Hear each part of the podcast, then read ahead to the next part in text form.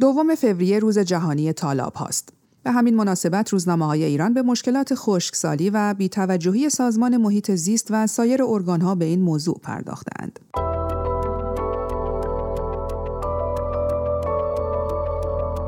سلام، توبازکیپور هستم و در این برنامه دیدگاه شما را همراهی می‌کنم. روز شنبه 14 بهمن ماه روزنامه شرق در گفتگویی با محمد مسعود تجریشی رئیس اتاق فکر تغییر اقلیم و محیط زیست فرهنگستان علوم در مورد دریاچه ارومیه نوشت این آبگیر سال‌هاست که به دریاچه فصلی تبدیل شده است. تجریشی همچنین گفته است احیای دریاچه ارومیه زمانی اتفاق می‌افتد که دریاچه دوباره دائمی شود و برای این کار باید دست کم 3426 میلیون متر مکعب آب به آن برسد. مقام‌های جمهوری اسلامی خشک شدن دریاچه ارومیه را امری عادی تلقی می‌کنند و برای احیای آن چشم انتظار باران‌های پاییزی مانده‌اند. در دیدگاه با منصور سهرابی متخصص بومشناسی و محیط زیست از آلمان همراه می‌شویم تا نگاهی داشته باشیم به وضعیت تالاب‌ها در ایران و بپرسیم آیا همانطور که اطلس بحران آب جهانی پیش‌بینی کرده ایران به خشکسالی کامل نزدیک شده است. آقای سهرابی، برای جلب توجه و مشارکت مجامع بین‌المللی در روز 2 فوریه دولت و مقام‌های مسئول چه برنامه‌هایی رو میتونن تدارک ببینن؟ اساساً چرا دولت مردان نسبت به تالاب‌ها و پدیده خشکسالی این همه بی‌اعتنا بودن؟ ببینید، قبل از اینکه بخوام پاسخ بدم یه اشاره مختصری داشته باشیم به این که خب اهمیت تالاب‌ها کی به این شیوه در اومده، یعنی به جای رسیدی که یک روز جهانی تالاب‌ها داشته باشیم. اول خب کنوانسیون تالاب‌ها رو ما داشتیم بعد از موافقت‌نامه‌ای که در مقیاس جهانی در ایران بود در رامسر 1971 و در سال 1975 لازم اجرا شد در واقع. ولی خب مسئله تا روز تالاب‌ها یک عده از فعالین محیط زیست در سال 1997 برگزار کردن و خیلی هم جدید نیست که سازمان ملل به رسمیت شناسه این روز و در سال 2021 این روز رسمی شد، یک روز جهانی شده و به هدف اون همچنان که اشاره کردید این که اهمیت تالاب‌ها را برای مردم گوشزد بکنن که مردم درک بکنن، سوادشون نسبت به اون بالاتر بره و احیانا اگر بتونن مانع فعالیت‌های تخریبی بشن. ولی خب نظام جمهوری اسلامی اساساً در برنامه کاریش به اون صورت حمایت و حفاظت از محیط زیست از لحاظ عملی نیست. از لحاظ تئوری و نظری خیلی قوانین ما داریم که تصویب میشه، خیلی برنامه‌ها هست، مقالات متعدد هست، ولی از لحاظ عملی اصولا یک تضاد منافعی وجود دارد بین سازمان‌ها و نهادهای بهره بردار و خب محیط زیست و از جمله تالاب‌ها که اگر بخواهند اهمیت اونو درک بکنند و مورد توجه قرار بدن اساساً بعضی از پروژه‌ها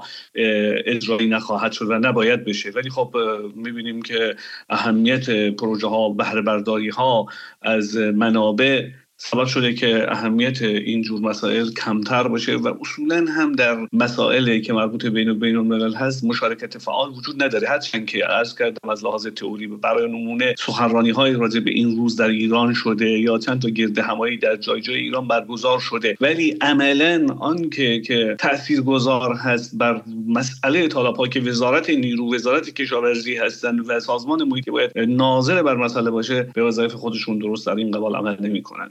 آقای سهرابی، از بین رفتن تالاب‌ها حالا ورای مسئله خشکسالی چه آسیب‌های زیست محیطی دیگری رو به همراه خواهد داشت؟ ببینید، وقتی که ما صحبت از تالاب می‌کنیم در واقع پست‌ترین نقطه یک حوزه آبخیز هست که اونجا آب‌ها نهایتاً در اون قسمت جمع میشن و هر گونه تغییری در اون میتونه تاثیرگذار باشه. خب خود اون آبی که اونجا جمع میشه ما حالا بسته به وسعتش، بسته به عمقش، بسته به شرایط توپوگرافیک و وضعیت اون منطقه خب متفاوته. جام تالاب‌های سردست شبیه با هم نداریم. اینها تنوع زیستی بسیار بالایی رو دارن. تالاب‌ها خب یک نقش بسیار کلیدی در تصفیه آب دارن. آب‌هایی که آلوده هستن وارد تالاب‌ها میشن، تالاب‌ها اونها رو تصفیه میکنن. به یک جریان آبی از اون ور ما داریم که معمولاً آب تصفیه تهویه شده یا بیرون میده، کنترل سیلابو داره و با توجه به اینکه ما معضل آبخوان‌ها رو داریم، خود این تالاب‌ها میتونن در تغذیه سفره‌های آب زیرزمینی نقش داشته باشن، زیستگاه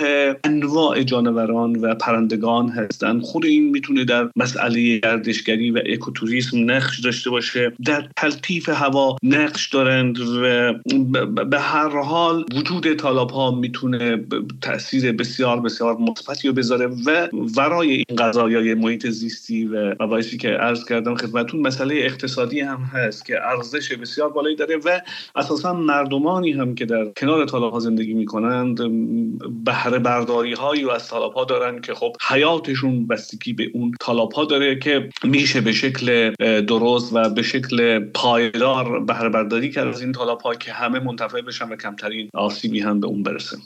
در مورد طرح حفاظت از تالاب‌های ایران چه جزئیاتی رو میتونید با شنوندگان این برنامه در میون بگذارید و بفرمایید که سرنوشت این طرح چی شد؟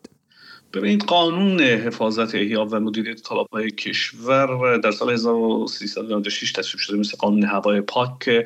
این قانون هم مثل همان قانون داره خاک می‌خوره و معمولاً اجرا نمیشه، ولی حاوی مواد بسیار جالبی هست که مثلا اینکه هر گونه بهره‌برداری و اقدامی که منجر به تخریب و آلودگی تالاب بشه خب ممنوعه، ولی عملاً می‌بینیم که این اقدامات داره صورت می‌گیره و اساساً در این حوزه آبریز این تالاب هر تغییری انجام بدیم بر اون تاثیر گذار خواهد بود. برداشتایی که صورت میگیره که باید با توجه به این مسئله باشه. مسئله وزارت نیرو هست که در این قانون اشاره شده که باید قابه تالاب‌ها در اولویت باشه که عملا نیست و در قانون اومده که اول مسئله آب شرب باید تامین بشه، بعد حقابه تالاب‌ها و طبیعت، بعد کشاورزی صنعت است که در ایران اصلا توجه به محیط زیست نمیشه، بعد از شرب حتما مسئله صنعت و کشاورزی بس به اولویت مناطق مورد توجه قرار میگیره. وارد کردن گونه‌های غیر بومی و جانوری که میتونن تبدیل به گونه‌های مهاجم بشن ممنوع هستن، ولی میبینیم تالاب‌های ما در بسیاری از جاها گونه‌های مهاجمی رو دارن، هم جانوری هم گیاهی. و مسئله‌ای که مسئله قضایی، مثلا از وقتی که خسارتی به تالاب‌ها وارد میشه قانون تصویب شده که میتونن جریمه بکنن، میتونن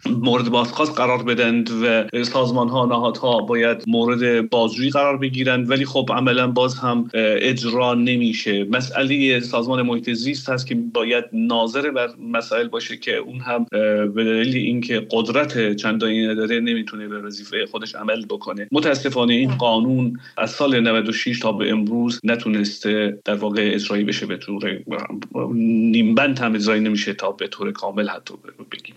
عیسی کلانتری مدیر اجرایی سابق ستاد احیای دریاچه ارومیه گفته که بدون احیای دریاچه ارومیه هیچ حکومتی در ایران دوام نمیآورد. این گفته چه معنایی داره و چگونه میشه که توضیحش داد آقای سهرابی؟